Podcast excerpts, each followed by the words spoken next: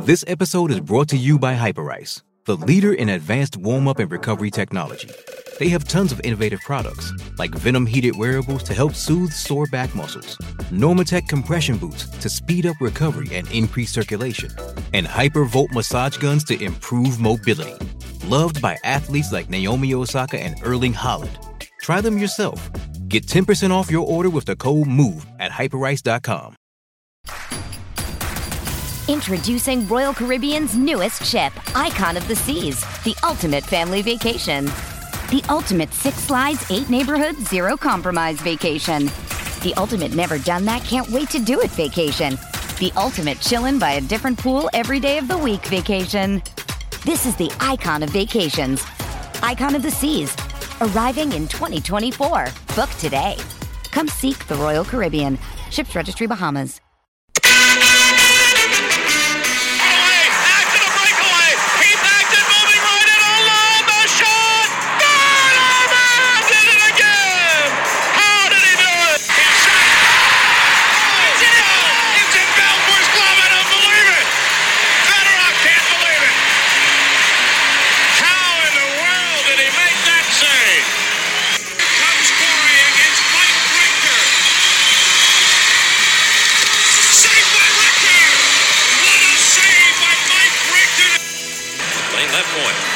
Batisov shoots it deflected right in. Peter Angelo save rebound. Stastny stopped by Peter Angelo. I don't believe that save. Neither does Peter Stastny. He can't believe the save that Peter Angelo just made on him as Frankie Sparkly. Now that maneuver there to stop and rob. Peter Stastny should get 5 to 10 for that. Hello and welcome to episode 114 of Tendy Talk, presented by the Hockey Podcast Network and the BLPA Podcast Networks. I'm your host Joe, better known as Washed Up Goalie on social media. Quick programming note: there will not be a new episode next week. I have a lot going on right now as we just listed our house to sell it this week. So between work, the impending move, kids' activities, something had to give. Have no fear though. I'm working on lining up some great future guests.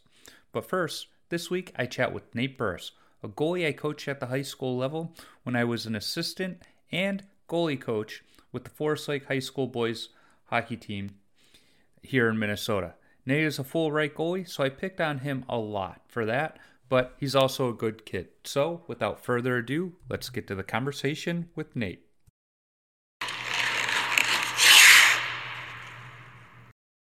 All right, Nate. Hey, thanks for joining me on the podcast. Uh, kind of surprised it took us so long to get you on here. Um, may- maybe I didn't want to talk to you. I'm not too sure. Probably just because I'm a southpaw, right? You're a southpaw. Yeah, I mean, you were a disappointment to your coaches. oh, Uh, come on now. where, where- should I go? I mean, for those listening, I, I was uh, Nate's goalie coach in high school, and um, he wasn't that bad. Not as bad as I say he was, but uh, he ha- had some memorable games, that's for sure. Absolutely. Um, Yeah.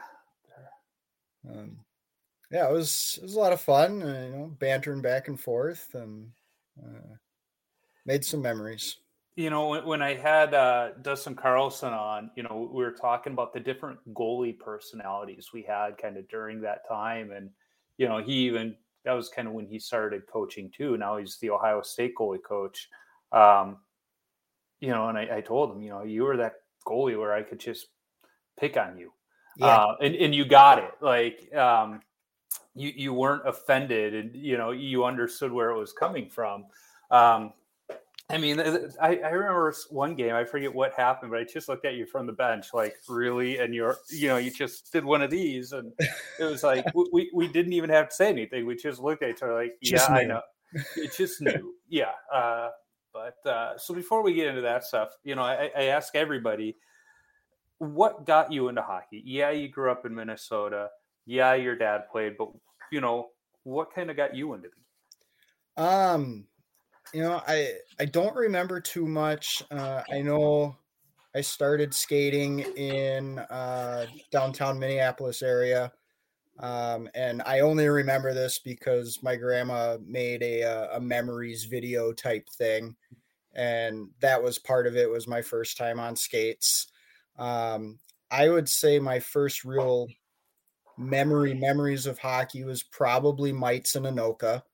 Um, and at that time, it was kind of a rotational thing of positions. Uh, and if you wanted to play center, which I always wanted to do when I was little, you had to play goalie first. So I'd always go into the goalie crease to play goalie for one shift so that I could go out and play center the next shift. And my dad thought it was because I wanted to be goalie. So he ended up buying me all the equipment and asking if I wanted to try it. And uh, it just kind of took off from there. My dad was my coach all the way through uh, probably my second year of Bantam uh, and did camps and just kind of grew with my love with that and uh, uh, we uh, every christmas dad would buy about three boxes of hockey cards and we'd sit in the living room opening up hockey cards and we'd watch games just about every night and uh, just couldn't keep me off the ice so, does your dad ever look back at it and go you know i should have let you be a center um, I don't think so. um, with he with him being a goalie, I, yeah. I think you know it just he nurtured everything he could have asked for. Um, yeah. First picture of me and him when I was born. This I think it was like six days after I was born. It was him holding me, and I had a hockey stick in my hands. Yeah, it, it you know that that was the nice thing. And your dad being a goalie, he understood he played goalie in a different era for one and that's saying something for us because you know we came up learning pad stacks and skate staves still. Yep, and that's um, exactly what he taught me. And um, you know, I've I've skated a couple of these open hockey things, some three on threes, and every now and then I find myself throwing out a skate save. Uh, yeah, just just muscle memory. I, I use the pad stack all the time, and I made a save two three weeks ago. In even the opposing team and the guy that shot it, they're uh, they just they loved it. He's like, I'm not even mad I didn't score. You know, yeah. you know, it, it's always fun to pull out. Um, and I don't know why, but lately I I haven't been doing the skate say, but still kind of like the the Grant Fuhr kicking the stick out um, yep. as the puck goes off of it. I, I've noticed past couple games I've just instinctively doing it, and I'm like, that makes no sense, but it looks pretty yeah. damn cool. Um, yeah, I always, I've always gone. Uh, I still go to the old windmill glove save every now and then. And... you have to. Um, you know, in fact, I got that great picture of you in Grand Rapids. You know, just yep. full extension catching yep. that that puck. Yeah, I've got that on my uh on my screensaver at work, so I, I see it just about every day. Yeah, I, I, think I still. Are you still wearing those old Kohos, or have you upgraded since? Then? Yep, I've got the. I've still got the maroon and gold Kohos. Uh, the same gloves. Uh, I did have to change out my helmet finally. Uh, years ago, I, I still have the old uh, Olaf Kolzig helmet. Yep. Um, but uh, it uh, it finally failed on me, so I had to get a new one. I, I had Olaf on uh, my hundredth episode, and I was talking to him about his helmet, and I had mentioned that you know I coached you, and and you yeah. had that helmet, and he, you know he liked that. Um, uh, you know that, that helmet is kind of in one of those iconic phases. It's not like Potvins where everybody seems to want it, but people do you know replicate it, and yeah. they, they want that helmet. And he you know he he, he likes that. He he had mentioned how the the first Godzilla one came about and how the first one looked like Barney the dinosaur. He's like, that lasted maybe two games. like they needed to fix that right away. Um, but so you're you're playing hockey, you, you know, in Forest Lake, and then like every hockey player in Minnesota, you want to play high school hockey. Um, did you think you had a shot to make the team? First of all, the Forest Lake team. Yeah. Um, I had a pretty good feeling that I'd get on the team. Um, uh, at that time, I don't think Forest Lake was as as big as most of these other schools. I think you know, there's my set my first year of Bantams. There was only three goalies that even mm-hmm. tried out.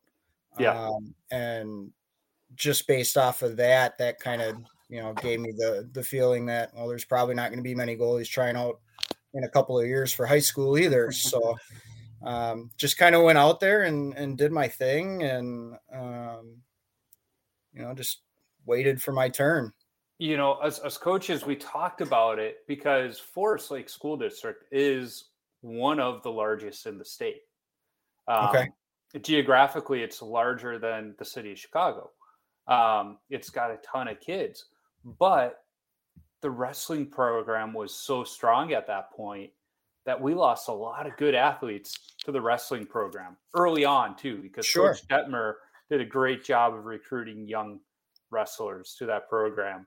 Um, you know, and we said it's not a bad thing because it's great for the community to have a dominant um, program like that. But we're like, how many good hockey players did we lose to the wrestling program over the years?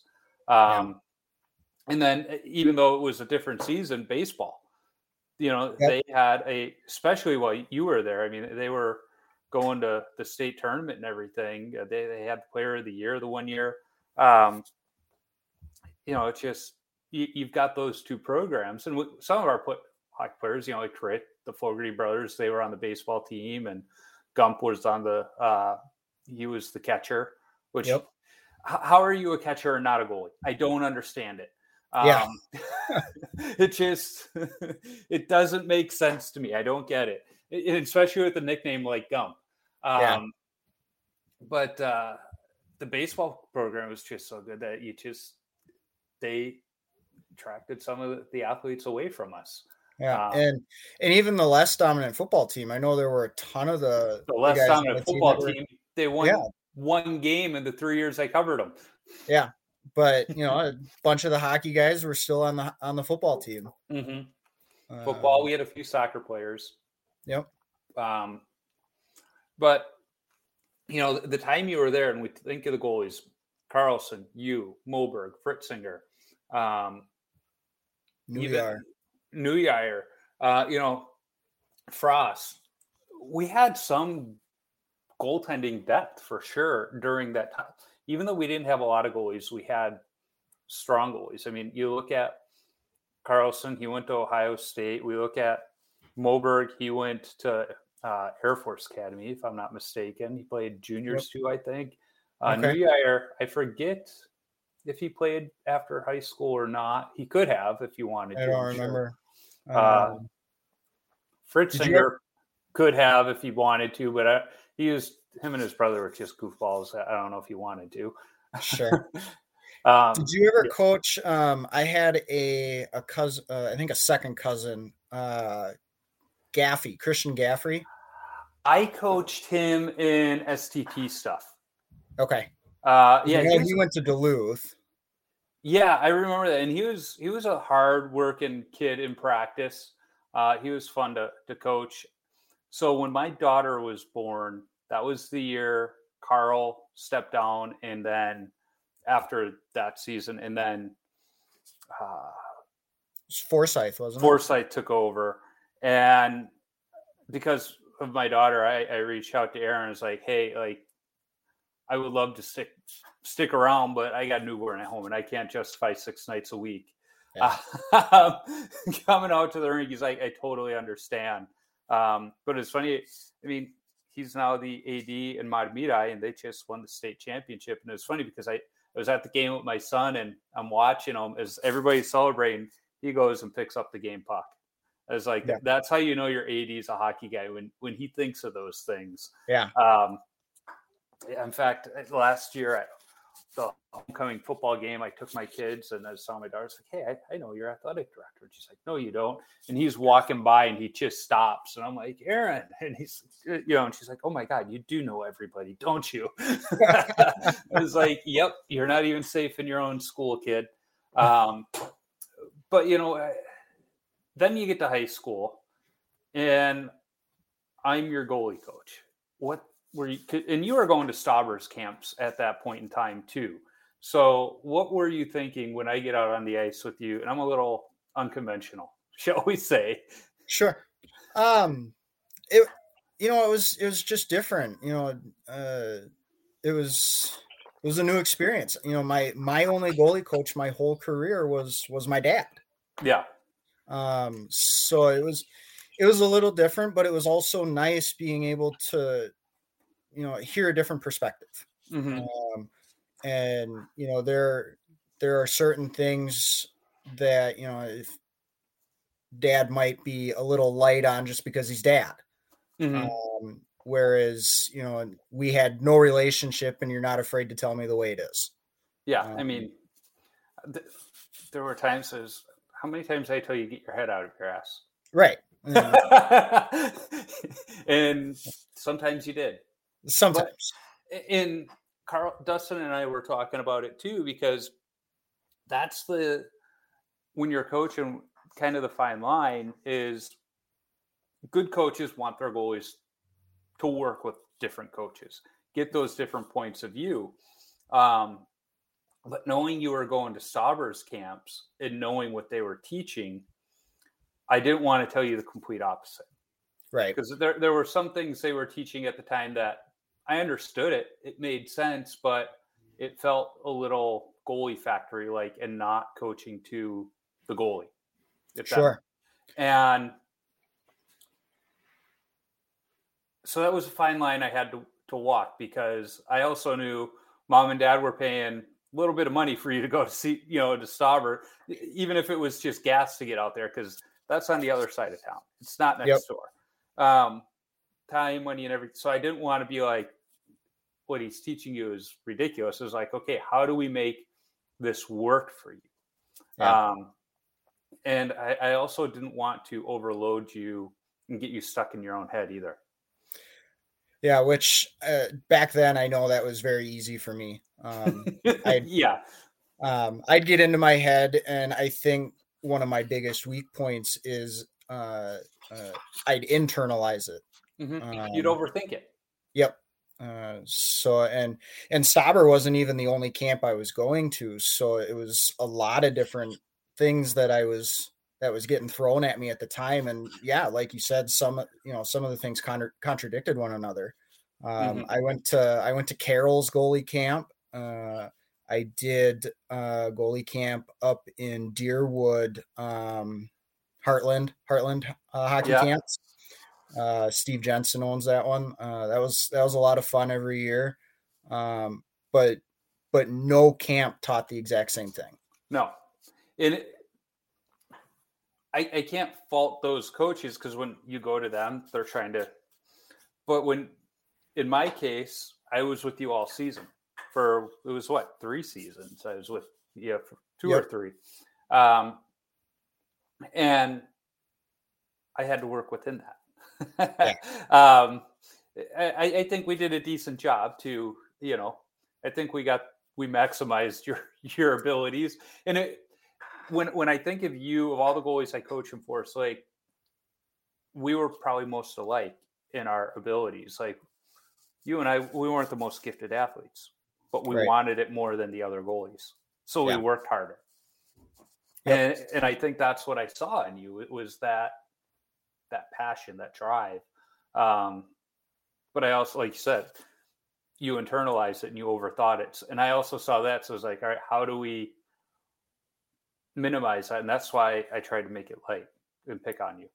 Sure. Yep. And and I appreciated that more more than I think I ever told you. Um, you know, it it made practices fun, it made games fun.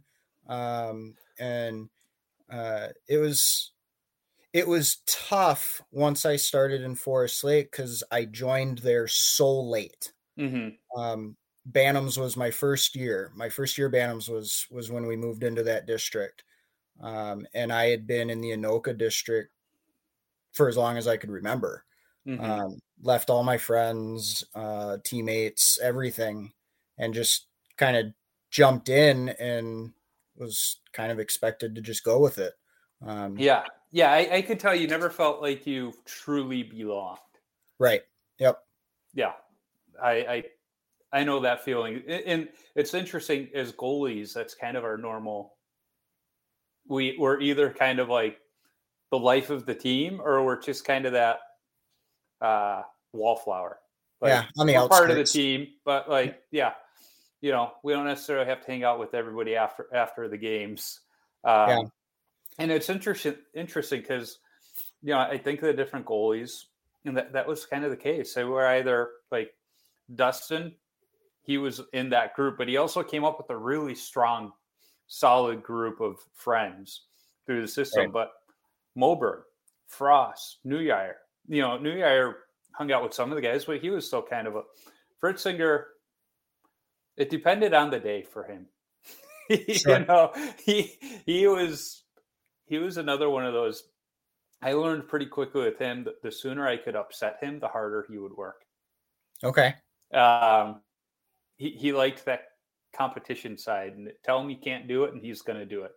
Yeah. Um, uh, God, th- that's th- a good drive to have though. Sometimes. Yeah, yeah, and and he was one of those kids like trying to figure out how to motivate him was interesting and, and he had that exterior it wasn't that he was motivated he just had that exterior of calmness to him mm-hmm. that he mm-hmm. didn't look like he was motivated which you want that in a goalie that was corey crawford uh, you know for all those years in chicago never looked like he was phased but yeah. he was always dialed in um, and the, kind of the same personality in Fritzinger.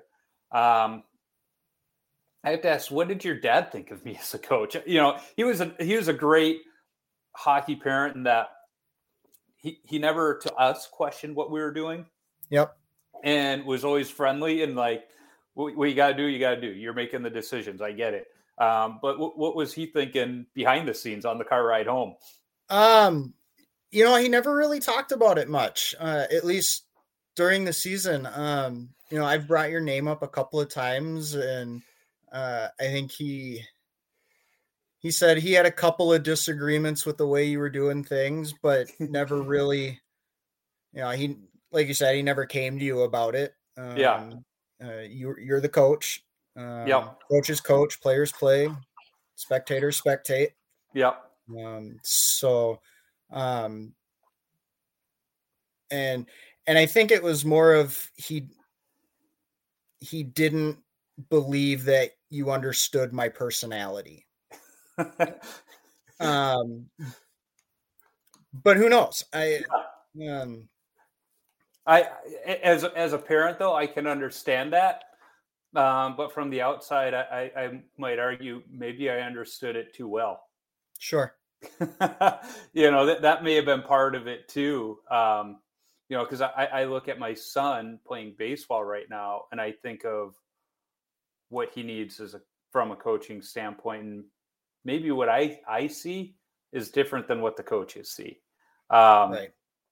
You know, it, it, may have been one of those, but you know, t- to your dad's point of you know questioning things, I, there were a few times where we talked technique, and mm-hmm. it, it wasn't disagreement. So it's just good conversation, like trying to understand each other's sides and uh, I, I, love those conversations because it's it, yeah. in many times in those conversations it's not that either side is wrong it's just you know we hear it all the time in goaltending is it's your toolbox what yeah. tool are you using at what time um, perfect example of that is how many times at the jv level would we end a practice with a shootout and then we had that christmas tournament in chisago where we go to the championship game and it's a shootout and i forget who the defenseman was we threw in there in like the eighth round, and all the parents are going, "What the heck is going on?" But me and uh, Chad, who I actually saw at the uh, uh, state championship game, he was right behind me as we were going down to our seats. We're like, "Hey, how are you?" But um, we knew from those shootouts at the end of practice, like didn't have great hands passing and everything else, but in the shootout, he was dialed in every time. We put him in, and he scored the, the winner and I, I believe you were on varsity at that time because Moberg was the goalie in that game. And after the game, the parents are going, "What were you guys like? It worked out, but what were you guys thinking putting him out there?" And we just laughed and like, we knew he could do it. He, was that tool in the toolbox. Yep. And use it at the right time. Um, Absolutely. Yeah. So after high school, I remember you wound up going on to college. Did you play intramurals or anything at that point? Uh, no, I didn't. Um, I went to River Falls uh, for a couple of years, um, and just it was more of a hangout. Uh, didn't finish or anything like that. Came back to Anoka Ramsey, but Um, I had always skated on uh, a men's league team over at the Super Rink, um, and I did that for for years. Um, I'd probably still be doing it had I not moved way up north. Um, because I'm I'm in Buffalo now. Yeah, but you're Um, still skating in Eden Prairie, which is the complete opposite side of town. And he asked me to do It- that during the work week Yeah, in the middle of the day. I'm like, it works out because my office is in Richfield and it's it's a lunch skate. Um, so I just run over there for my lunch hour and go skate. Um, well, it, it helps when dad's the boss too, and you tell him, yeah, go play hockey. well, yeah, and you know I'm I'm almost the boss. Uh, yeah, Grandpa's getting ready to retire, and I'm going to end up taking his place. So Th- that that does help. Uh, It helps. Fortunately, I don't have that ability. Although, um, one of my contacts reached out to me over the summer asking if I could uh, fill in for the debut league uh, morning skate. oh yeah, And I I had a meeting. I had some meetings the next day, but they were with my boss. And I sent him a text. I was like, "Hey, uh, could we maybe move back our meetings? I got a chance." And he's like, uh, "Yeah, absolutely." But then I, I just had too much work. I, I, was like, I can't in good conscience yeah, because it was down in Edina, and that's an hour each way. Yep. And then I still get there an hour before, you know, I take the ice. So there's three hours, and I haven't even touched the ice. I'm like. yeah. I, I- I had too much work. I was like, ah, but Makes it uh, tough. Yeah, and, and th- this fella, he's uh, Connor Beaupre's backup for the emergency backup. Uh, Mhm. So I'm like, I, I want to go out there. I want to get that skate in, but I just couldn't, in good conscience, do it. Um, and he understood. It was just kind of like, it is what it is. Uh, but yeah, those those lunchtime skates they can be fun. I mean, when I was in college, I go home on break. I, I would do the lunchtime skate at Johnny's Ice House right outside the United Center because it had the best skate in the city. You know, it was so close to downtown. These guys could pop over on their lunch break. We had lawyers, we had dentists, we had doctors and priests and business owners. Uh, in fact, one of the guys, he told his wife he didn't play hockey anymore, and then he, a dentist of all people, got him with a high stick and knocked three teeth out. And he comes home missing three teeth, all bloody, and he told his wife, and he he was back the next day, and they're like, "How did it go over?" He goes, "Cost me a lot of money. We got to go on a vacation now." but the dentist who knocked his teeth out felt so bad about it, he uh, offered to take care of him pro bono to fix the teeth and do the implants and everything. So that it, it worked out for him in the long run. Yeah, Um, that's why hockey players are the best. So, yeah, well, it was such a fun skate because uh, Billy Zito, uh, he was still a player rep at that point. He was out there with us, oh, um, fun. and he, he's the Florida GM now. Um, and I, I was upset when I was listening to Spittin' Chiclets with um, Timmy Stapleton because I played against him in high school. He played for Fenwick, um, and apparently he was at some of those skates. I don't, I don't remember him at them, but uh, Zito saw him in those skates and saw something in him and got him to Winnipeg. And I'm sitting here going, I was in those same skates, and he never talked to me other than to see if I could make them. I was like, I, I feel a little offended here, you know. Um, but hey, it, it is what it is. I I still got to have fun. Yeah, Um, yeah but that's, uh, that's what it's all about. You know, just finding a good group of guys and being able to have fun for an hour and Yeah, and- and that's what it is with the team I'm on now. It's mostly Hugo, White Bear, and Stillwater fi- uh, firefighters. We do have one cop on the team, so he he gets picked on, uh, and we got a guy from Forest Lake on the team now too. Um, but it's just a good group of guys, and as I look at us uh, getting ready to move out of state, I'm like, that's what I'm gonna miss. Uh, is that group? Um, but I'll find another one down there, and that that's how I'll introduce myself to the community. Is just getting into a few skates and Yep. make a new group of friends. Uh, so you know, you, you played at the, the Super Rink League is awesome, and again, because I found a good group of friends, I'm playing in the D League because I like these guys. Yep.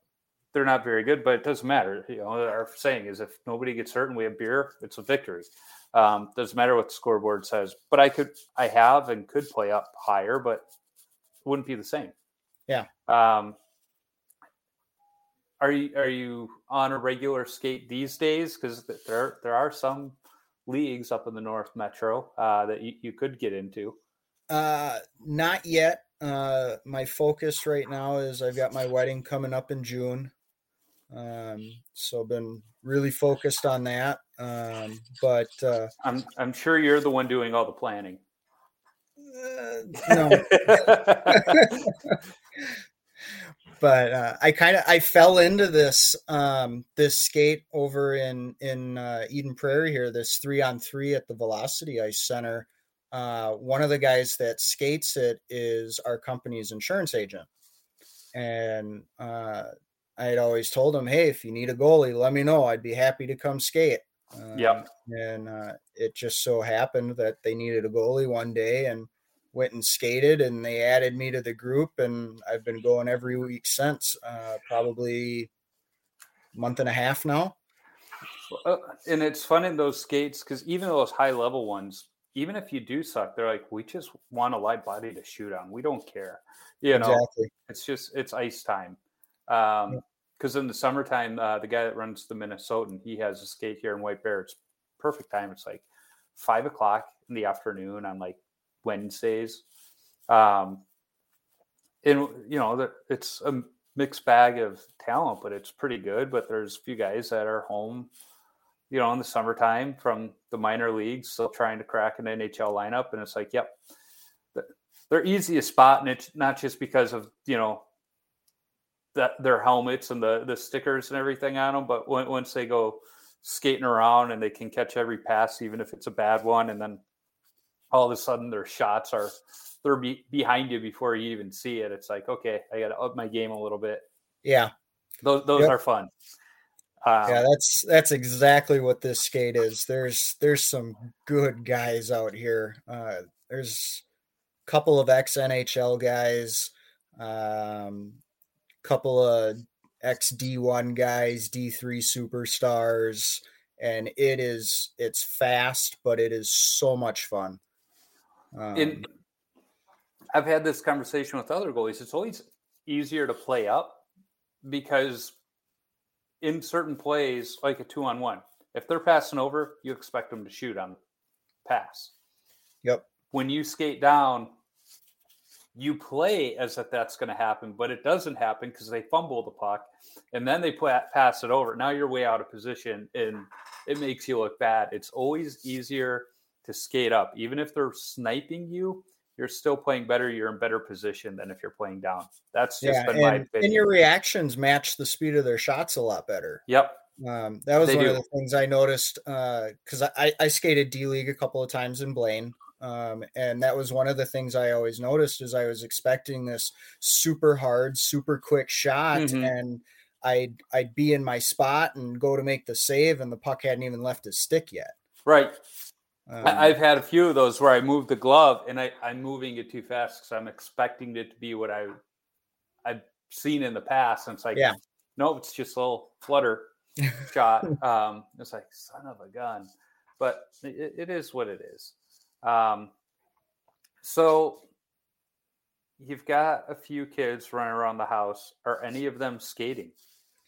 Uh, not yet. Although my son, who is six, ha, uh, uh, right at the end of winter here now has expressed interest in wanting to learn how to skate and and play hockey and play on the same team as me he says. But um, so i'll uh, i'm probably going to take him over and get a pair of skates and see if i can find a spot yet this this winter for him to to get out there and start trying it. Well 6 um, is like that perfect age. It's still mites if i'm not mistaken. So yep. you know just just tell grandpa and he'll he'll make sure he's fully equipped and you know yeah. he'll have a goalie stick and skates in no time. Exactly. You um, know if if grandparents are good for one thing it, it's that. I, I learned that over the years. And i mean for your dad he'd be like yeah let's have a third generation goalie. This would be great. Right. Yep. You yeah know? that'd be fun yeah, the the stories he'd probably be able to to tell them. You know, back in my day when we didn't wear masks. Yep. I say that knowing that he did wear a mask. He um, did. Yep. Even though it was probably a combo, if I'm not mistaken. Um, Probably, yeah. I I don't know that I've ever seen any of his original equipment.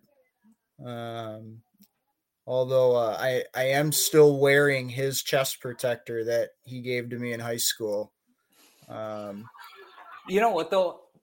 I'm still wearing my Brian's Elite I got in college. Things probably 22, 23 years old.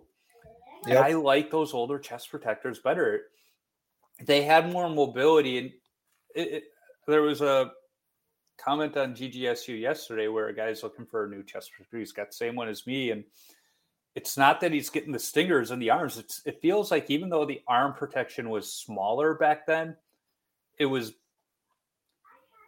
not more intelligent, but it was just done better to where everything that needed to be covered was covered. Mm-hmm. Um, it's just as I get older, I, I feel the bruise here. I got one on my belly button from three weeks ago. Um, yeah, you felt the puck, but it, it, everything that needed to be covered was covered. Whereas I'm reading the stuff of guys with you know the new stuff, and they're like, "Oh, there's a spot every time it hits me here." You know, it's just it. I don't know. I, I kind of like some of that older '90s era stuff. Early 2000s seemed to be really good. Yeah, and uh, I think that stuff benefits me the most. Just uh, you know, I'm I'm a short goalie, so I need to have all that mobility to mm-hmm. to really stand a chance, and that older equipment gives me that. You um, you could use some Garth Snow cheaters, you know, coming up to here. Get a little taller skate blade. Yeah, yeah. But uh, taller skate blade does nothing when you go down into a butterfly. I got my new pads like that.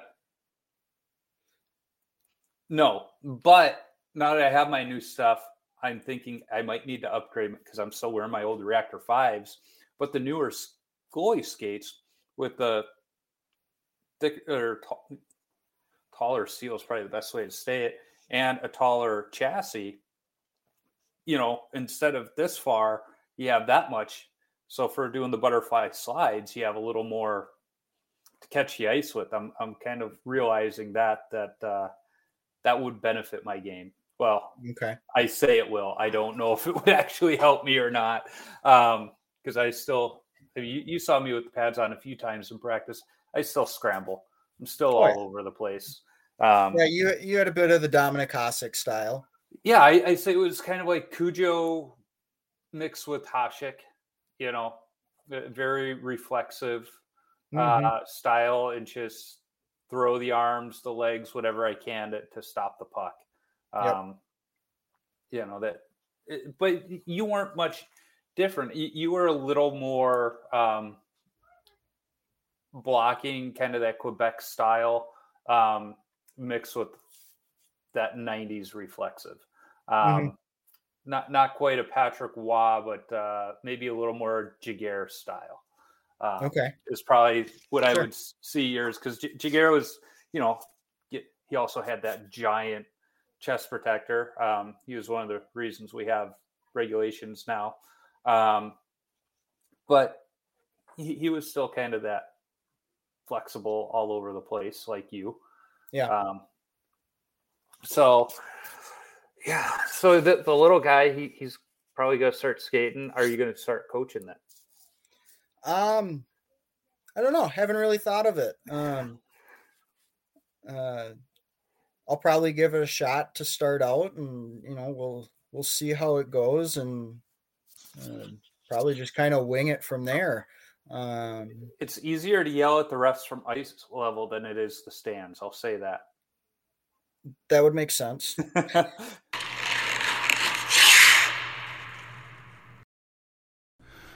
The biggest tournament in college basketball is underway, and the action is just getting started on DraftKings Sportsbook, one of America's top rated sportsbook apps. Right now, new customers can bet just $5 on any pregame money line bet and score $150 in bonus bets if your team wins.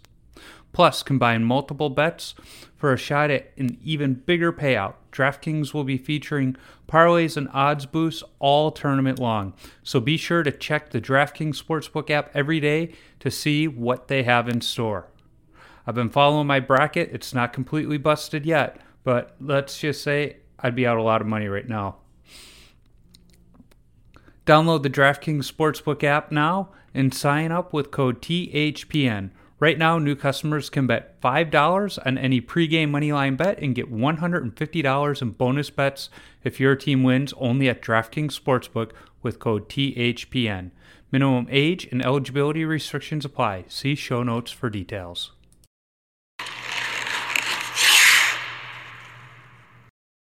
Although you you coached me for three years, I don't upset easily. No, that was that was coach's uh, biggest uh, complaint about me is I didn't I Yeah. didn't show my emotions like Yeah. that. Carl would come and get pissed off. Get Yeah. pissed off, Nate.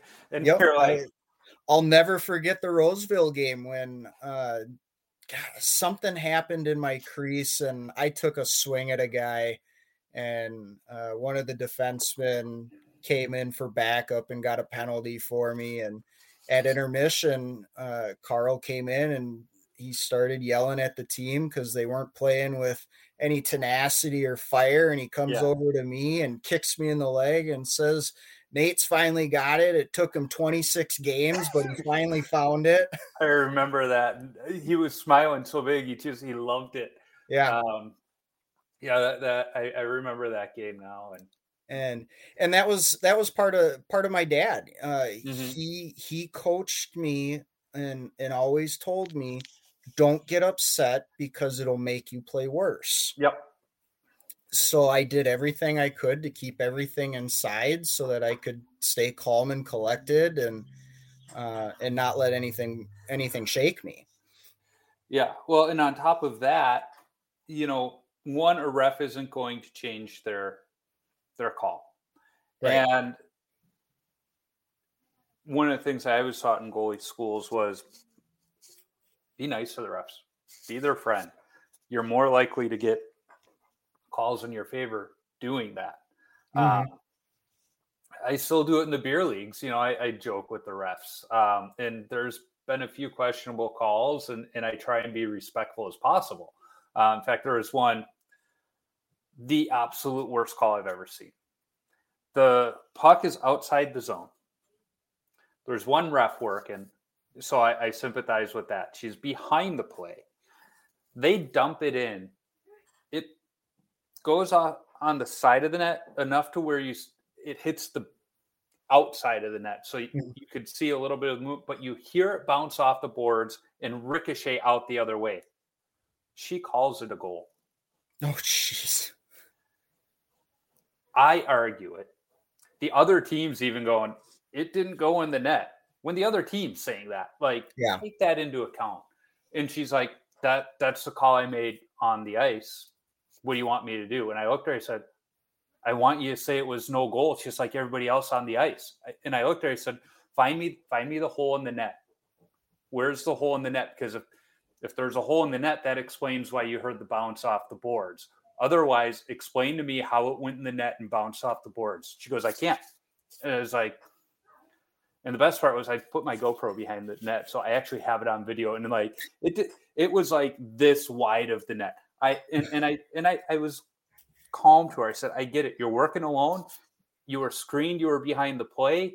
I said, there's no shame in saying, yeah, I called it a goal, but it wasn't. Everybody agrees yeah thank God it wasn't a one goal game. Uh, We actually still won that game, but it was like, oh my God, you know, but Yep. the whole time I'm going, "Wh- what good does it do me to, and, and I seen a little bit of the game before and there were two, it was her and another ref at that game. And these players were just giving it to her because she was terrible in that game too. yeah Um, and I hate saying that because some people just shouldn't be refs, and it felt like this person just shouldn't have been a ref. Um, she just had an attitude where she didn't want to be out there, and it was probably because Yeah. she had a rough game before. So it was like I, I got that, and I was trying to be. It was like, oh my god, come on. Um, but I mean, I've had refs where they call it a goal, and I'm like, no, come look, it never. cr-" And they're like, okay, sorry, no, no goal, face Yep. up, fine. Um, I've also had the refs where they take the counsel of others and they're like, actually, it was a goal. And I'm Right. like, uh, yeah, you're probably right, but I wasn't going to tell you that. Yeah, and I'm sure you get the refs that you know they'll hold grudges against certain teams Oh, yeah. in the beer leagues, and it doesn't matter how the ge- current game goes, they go back to the previous one and Yeah. make Oh my god, we, we had as hard as possible. Our our cop on our team. He we, we say he's the muscle because he he he doesn't have a temper, but he doesn't take shit either. Yeah. And there's game uh, in the fall session. This guy's just game, and you, you can tell Nate just wants to clock him. But he knows if he does, he's suspended and this and that. And so he doesn't. And the ref comes by after this other guy leaves the ice. He goes, I deal with him every week. He's like, You could have hit him once and I would have let it go. And Nate turns around and goes, You could have told me that sooner. Yeah. and the ref started laughing. He goes, Just know next time you get one shot and one shot only. but it was, yeah, there, there's those ones. But I mean, at the same time, there's those refs that we get out. Like I show up, the refs come out on the ice and it's like, okay, we got these guys. Even if it's not a great game, you know it's going to be called fairly. You know, Yep. they're, they're going to be.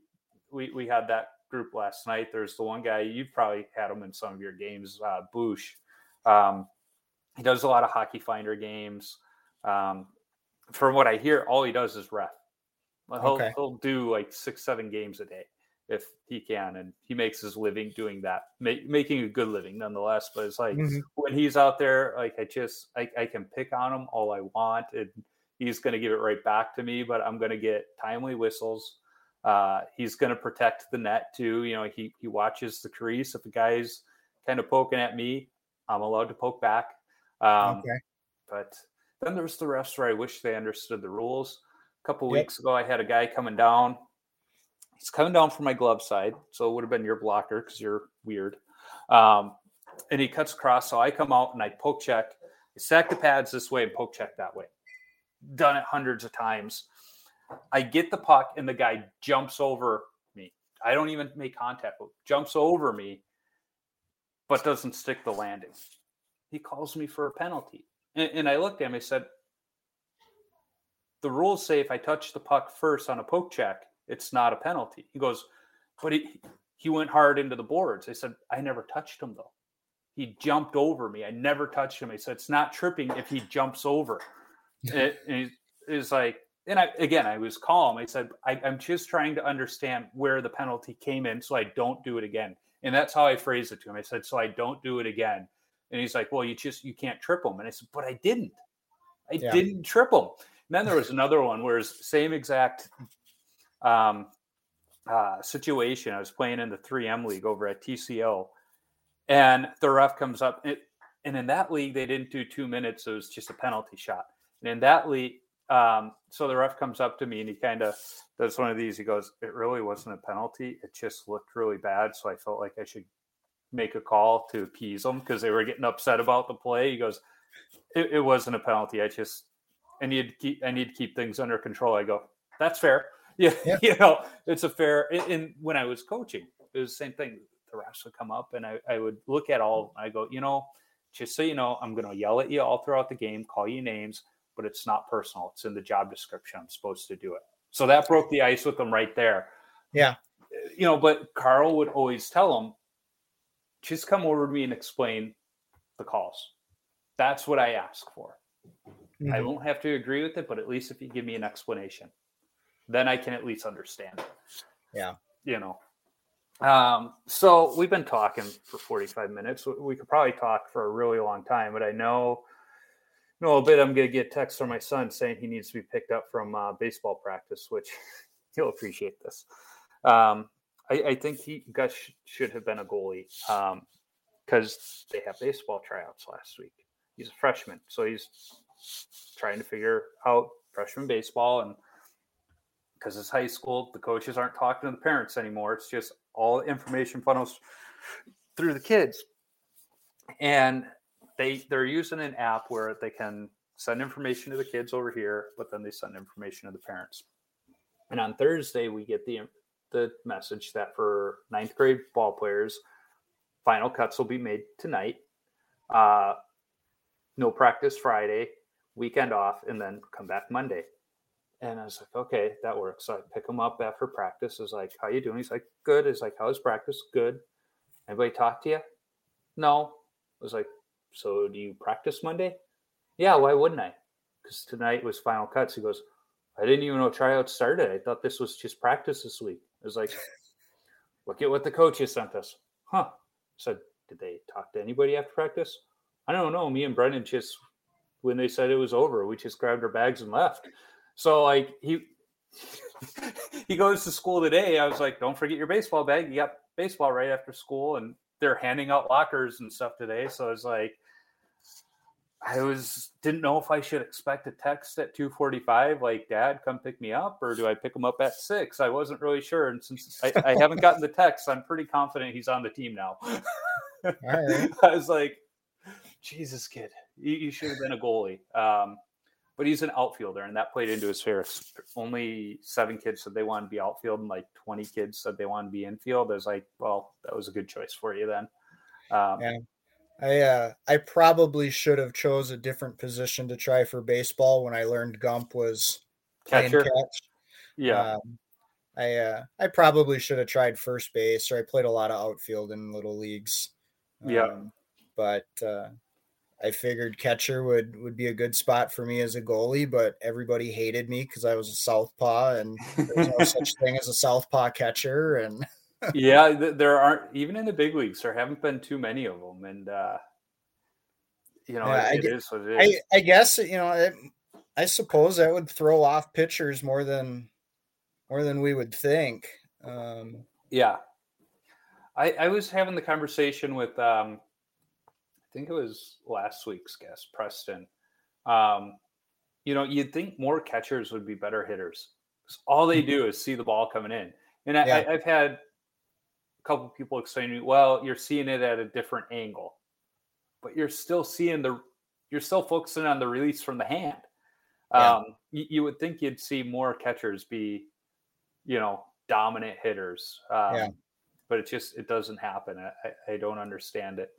Um, it might be because they focus so much on the defensive side of the game that they're not in the cages as much as say the first basemen are. Um, mm-hmm. I don't know. That that's a whole nother can of worms. Right. Um, but like I said, we've been talking a while, and I end every episode with ten questions. They're the same ten questions I've asked every single guest.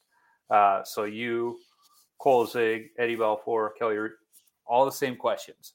And the first question is, what's the craziest coaching moment from your playing days, where a coach just lost it, went nuts, you know, kind of Carl coming in and kicking you in the pads. That, and that's probably the one that I would go with. Um, I, that, yeah, that's got to be the, the one that I remember. Um, and uh, don't remember much from Bantam coaches or Pee Wees or anything like that. Parzino never got mad. Oh, that's not true. That's not true because there was there were two different ones. There was one time he looks at me and Chad and he goes, "You guys stay out here." Okay, okay. And he walks in there and we just heard curse after curse coming out of there.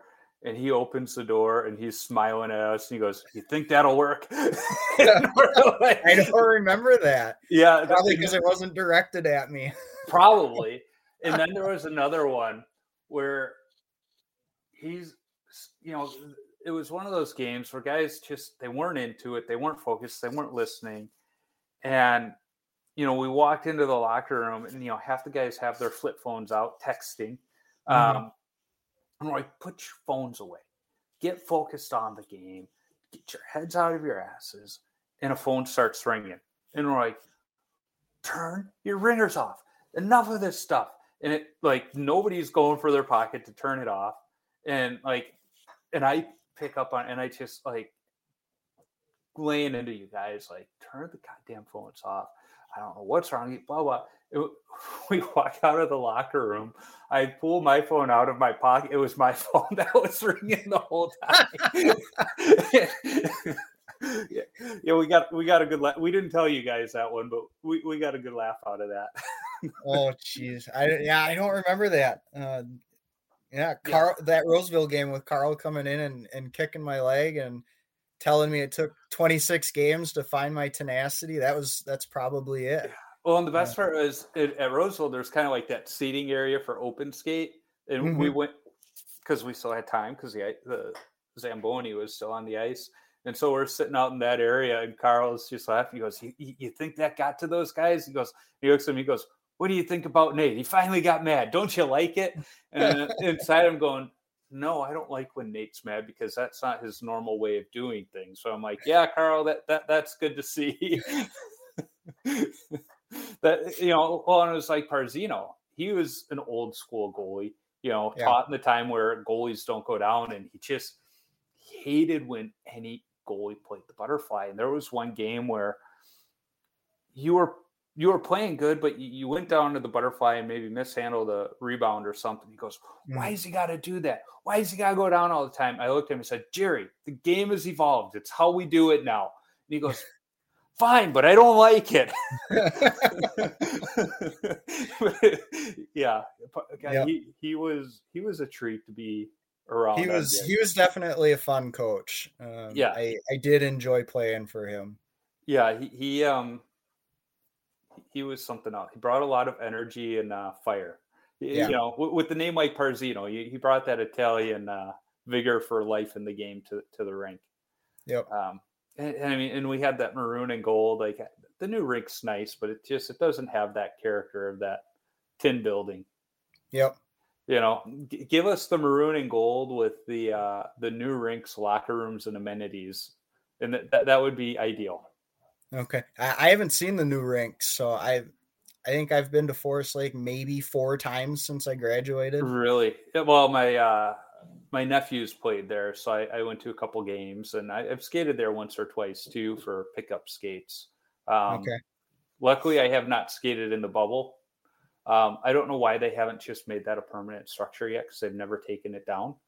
Mm. Um, it's like made sense. The idea was, you know, take that bubble down in the summertime and turn it into a soccer field with turf, but they got all those other fields right there, so they never did. Yeah, it just they'll take the ice out in the summertime and do stuff, but it's like make it a permanent structure. Um, but it's it's not bad. It's nice. They they last time I went in there, it's been a couple years now, but they still had all the team photos from over the years. So, oh yeah, we're, we're in there still. Last I checked. Um, I don't know how long that'll last, but we're we're there. Okay. Um, yeah, because they they turned the old barn into like a storage place, right? Yeah, it's the uh, uh, Public Works building. Okay. Yeah, because Public Works used to share the building with the fire department, and they both outgrew that. In fact, the new uh, ladder truck doesn't even fit in that old building. So they built the new city hall and fire station over by the movie theater. Um, okay. Off 61 there, and Public Works moved across the street. Um, so the next question, I think I know the answer, but uh, what's your favorite all-time goalie mask? Uh, yeah, that'd be the Kolzig mask. Yeah. Um, I, for whatever reason, I you know, I I grew up loving Kolzig. Uh, Vanbiesbrouck was my other favorite goalie growing up. Um, but uh, just something about that mask it just always drew me in, and I thought it was just the coolest thing in the world. Yeah. And um, my dad surprised me with a new goalie helmet, and that was the paint job that was on it. Yeah, and it it, it was a cool looking mask. I'll say that. Um, Shame a left-handed goalie had to wear it though. Oh, um, did, did you see Darcy Kuemper has kind of a take on the Kolzig mask for their reverse retro jerseys? No, I yeah, haven't. It's it's pretty sweet looking. Uh, I'll see if I can find it for you. Um, okay. So, what's your favorite rink that you've played at? Um, I have gotten to skate in the the Xcel Center uh, a couple of times. Uh, that was that was a ton of fun. Um, that's that's probably the most uh, recognizable one. Um, yeah, I'd, I'd probably have to say the Xcel Center. We've had a couple. I had a couple of open skate type things there, um, so that was that was pretty cool. For some reason, I thought you were going to say Grand Rapids. Um, I, you know, I don't remember much about that game. Just you know, I've got the photo of the glove save, and um, And They're yeah, it was my first game senior year, but it wasn't my first varsity game. I was gonna say they're a Cloquet. That that was a cool barn too. Cloquet's good. Um, uh, Stillwater was always fun to play in. yeah, that, Um, that's a that's an okay barn. That, that's a newer one. yeah. I'm trying to think. No, you you were playing varsity, I think, at the time, but uh, you may have even graduated. Come to think of it. Um, but we were playing Stillwater, and Chad and I were coaching JV, and we're down by two. It's the end of the second period. There's like three seconds left in the period, and we got a power play face off in their zone. And I look at Chad and I go, why don't we pull the goalie? He's like, what? And I go, three seconds. We lose face off. Worst thing we got to do is tie up. He goes, good point. So I, I forget who took the face off, but we told him, if you lose it, tie it up. Um, it was one of our better centermen. We lose the face off. Not only that, but the, the Stillwater centerman pulls it back and just shoots it down and scores the goal. Well, at the Stillwater rink, the coaches, you walk out the little tunnel and you got to walk all the way around, but the Stillwater locker rooms and coaches' rooms are on that side. Uh-huh. Well, Phil Housley, he was the varsity coach for Stillwater at the time, but he was coaching the JV team that day for some reason. And he comes running down the hallway to find us before um, uh, we got around to the other side. He goes, That was the right move. He goes, I wouldn't have had the balls to make it, but that was the right move. It, he's like, It's not 99 out of 100 times you're not going to get scored on on that. He goes, It Yeah. just sucks. He goes, But that was the right move. Don't feel bad about it. So that kind of felt nice that, you know, a Hockey Hall of Famer told us we did the right thing. I've I've always been amazed that NHL teams don't try that more often yeah. with you know three or four seconds left. Right. Um, I I've never understood that. I mean, what Yeah. what what do you have to lose? Right. I- mean, and it was one of those where I, I just in that situation, it's like, and, and like Housley said, ninety nine out of hundred times you're not getting scored on there. It was just a complete utter breakdown, Yeah.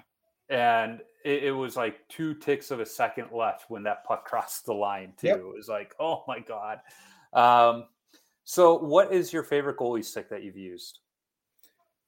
Um, my go-to stick, at least through high school, was uh, a Sherwood Fernandez curve. Yep. Um, that was just the one that I went to. Fernandez was one of my goalies. Uh, you know, it was my first wild jersey. Yeah. Um, got that great mask. autographed jersey. Um, his mask was pretty sweet. Um, and him and him and Roloson, I think, were one of the best uh, tandem goalies at that time. Yep. Um, uh, you you know, if one was having a rough night, you could count on the other one to to bring it back. Uh, they were so fun to watch. Well, they, they kind of proved the concept of the 1A, 1B because still in that era, it was ride the starting goalie, you know, where Yep.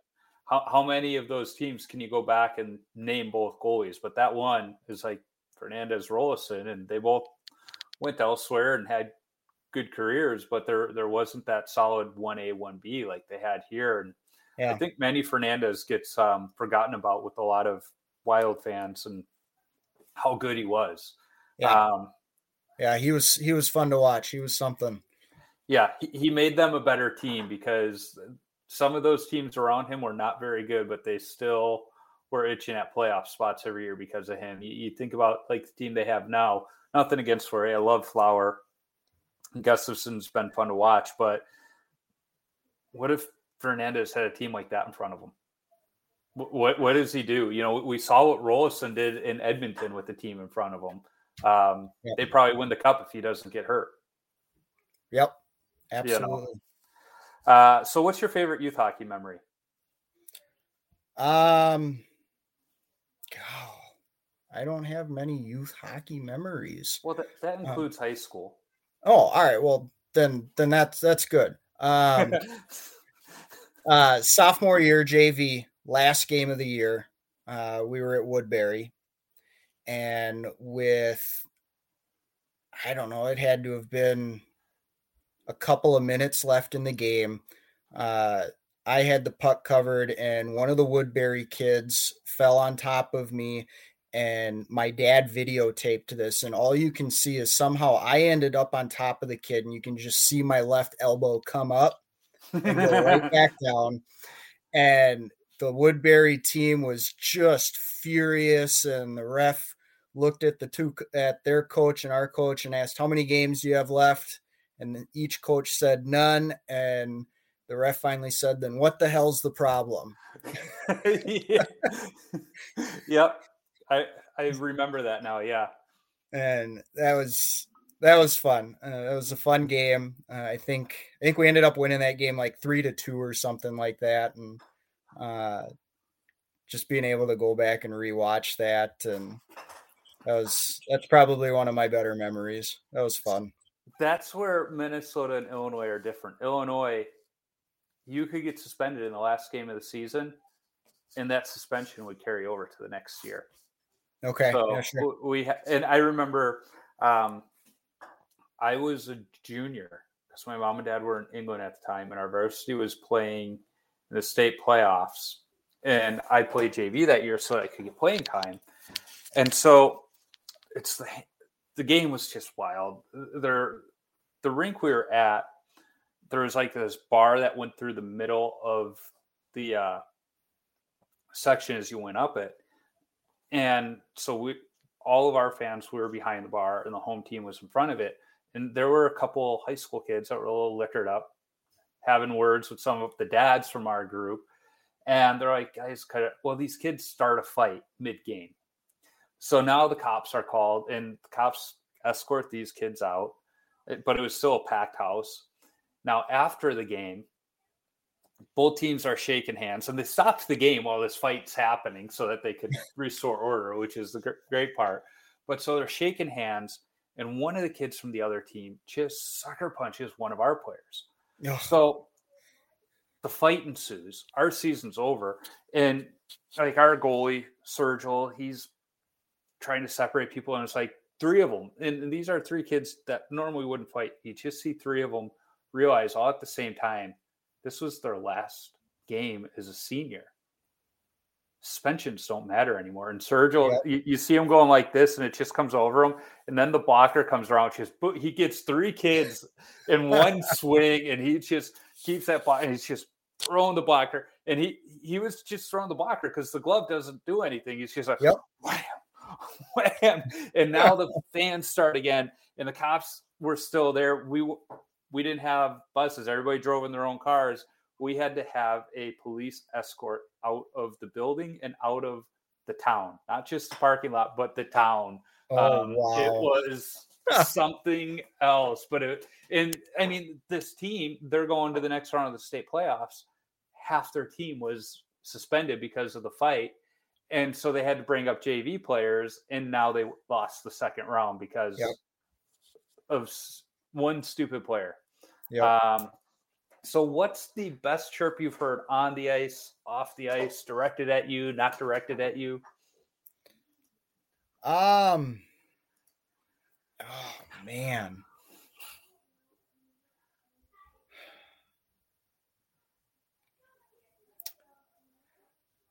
I suppose I I've chirped at my fair share of refs since graduating. Um, usually over something really stupid, like the net comes off a little bit, and, and yeah. you know how that that league is. They'll they'll keep play going mm-hmm. regardless, mm-hmm. and once the puck's out, then they'll try to come and fix it. And play just wasn't leaving, and I'm trying to get the refs' attention, and uh, finally I just said, "You blind mf'er," and I threw the net off. oh Jesus! And uh, he he wasn't very happy about that. Yeah, I'm, I'm sure you guys were short-handed following that. Uh no, uh, he he did just give me a warning. Um, but I looked at him. I said, "The net's been off for over a minute, and play hasn't left." And yeah. Um, and it's it's not like it was an inch or anything. It was it was off pretty good. Yeah. Um, it was the the pipe was behind the goal line. Yeah. I had a game in the fall it wasn't going well for us, and they wind up scoring, but the net was off.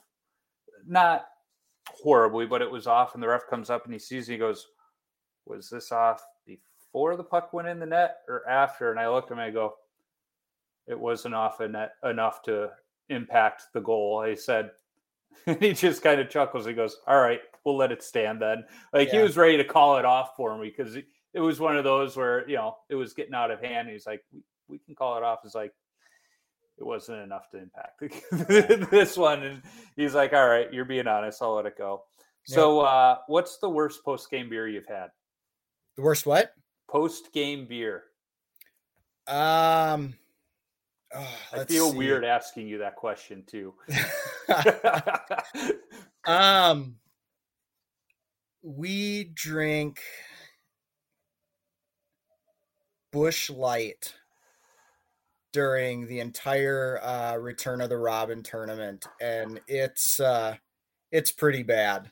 Mm-hmm. Um, I go with it just because it's there, but yeah. I would never go out of my way to get one of those. No, we, our our guy from Forest Lake, uh, when he comes, you know, the Forest Lake guy is bringing beer because he brings his Busch Light. That is yep. that and, is the the beer that fuels Forest Lake. I think and I think I would agree with that because uh, the uh, the tournament team that we're that I'm on, it's it's a bunch of old Forest Lake guys: Timmy Rangich, John Miller, uh, Cody Carlisle, Hardy. Oh Lord! Uh, it's uh, Woods has played a couple of times, but it's it's all Busch Light and Boone's Farm. Yeah, it's funny. You drive through Forest Lake, and there's more smoke shops and uh, liquor stores per capita than any part of the state. I swear, and it's like I forget doesn't what, surprise me. I forget what my w- wife said. Something like uh, "Forest Lake brought to you by Camo." Uh, Marlboro and Busch Light or something. it was like, yeah, yeah, that that sums it up. Uh, so when you take your stick, do you go heel to toe or toe to heel? Say again. When you tape your stick, do you go heel to toe or toe to heel? Toe to heel. Why? Um, I've always uh wrapped. I, I usually wrap up past the heel of my stick and I go up the shaft a little bit. Same. And I've I've just found, at least for me, that it's easier to do that part last than first. See, I think it's easier to do it first because when I screw up, I don't have as much to take off. I if I screw up, I just keep going. I'm not surprised. Um, and just not only are you left-handed, but you tape your stick toe to heel, and you are in the severe minority of this one. One day I'm going to go back and actually do the math to figure out the the balance here. Uh, but I've ha- I've had two different guests and they hadn't heard each other's episodes, call people like you psychopaths. I'll take it. Maybe it's a left-handed thing. yeah, no, because the few others that do that now, Connor Beaupre said he does, he plays the puck a lot, and he just likes the way the puck comes off because of the mm. friction of the. But I've seen you play the puck, and I know that's not the case.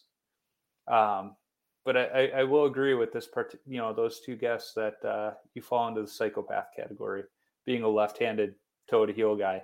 Um, so, what number do you wear and why? Or do you do you prefer to wear? I should say. I I, I know the number, but why? Um, I don't know that I ever really had a reason. Um, I just I I'd always worn number one ever since I started playing goalie. Um, I'll always ask for it, but if if teams don't have that jersey number, it's it's no big deal. I'll pl- I'll play another one. Um, but uh, I've I've just always gravitated towards uh, number one as as my goalie number. Yeah, I'm kind of one of those. I have my number I prefer, but if I just care that I get a jersey. Yeah, put, put whatever number. Don't even put a number. I don't care. Just give me a jersey. Yep. That's what I care and, about. And that's exactly where I am at this point in life. I yeah. Just want to play. Well, I, I was in charge of uh, ordering jerseys for my team. So we got them from Soda Stick. And um, just because it was a way to get a bunch of Minnesota Wild fans and Blackhawk colors, I made our colors Blackhawk colors. Um, Not surprised. Yeah. But it works being mostly firemen. Our team's name is the Hosers, and all of their apparatus in the different communities are red with the black tops. It's like it makes sense for our colors to be red, white, and black. And they all agreed. And, was, and I even showed them, it's like, look, I tried the jersey with the same color combo on all these other patterns, and this one just looked the best. And they're like, we agree, but we're not surprised you went with Blackhawk colors. um, but yeah, I don't know. I, I, like our jerseys. I don't know if you've seen them, but it's hosers spelt out in script with one with a fire hose. Um, oh, fun. Okay. It, uh, it, yeah, they're cool. Uh, so, last question: What advice do you have for young goalies? Um, don't have you as their coach. You know, I was thinking that. no, um, I think you know, start young, uh, stretch every day. Um, I think uh, for me, my my flexibility wasn't where I would have wanted it back then, and I I think that that made things a little tougher for me. Um, I think it's I'm never good when your coach is more flexible than you. Yeah, uh, you know, I think I'm one of the very few goalies that was never actually to do a full splits, mm-hmm. um, and and I think I think that uh, held me back a bit. Um, so I I would say stretch stretch a lot. Um, yep. Uh, it it can only help you. Um, I agree. I agree. It's it's a good thing, and that was advice I got from my goalie coach um, as a kid because his career ended and he was playing in the minor leagues. His career ended because he didn't stretch before practice and he blew his knee out. Yeah. Um, so the the importance of stretching uh, sometimes I think it's lost on kids. Yep. Uh, so you know, I, I stretch in the locker room. I stretch when I get on the ice, and uh, I even stretch when I get home sometimes. Yeah, and I think yeah, like I said, I think that was was one of the biggest things that held me back. The only time I ever stretched was when I got on the ice. Yeah, you know, um, and and I'm still that way. Um, but uh, I would I would say that's it, uh, especially if you want to have a long career, because um, as you get older, those muscles get tight quicker, and yeah, um, you got to keep them loose. The fact that I'm 42 and can still do the splits, I think, is mind-boggling. But uh, friends of mine in college would laugh at me because we'd just be sitting there watching a movie and I'm sitting there doing the butterfly, or if I was sitting on the floor, every now and then I just instinctively would like go into the splits and you know lean yep. forward, and it just make it just so routine that you don't realize you're doing it. Yeah, you know. Well, Nate, it's been fun chatting with you. Uh, you know, every now and then it's nice to talk to you. Not too often though. Um, I, I get it. I, yeah. I can accept that t- tell tell your dad I say hello, um, and uh, we'll keep in touch at least as long as I'm in the state. Absolutely.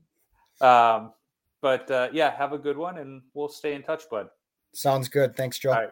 Yeah, have a good one. Yeah, bye.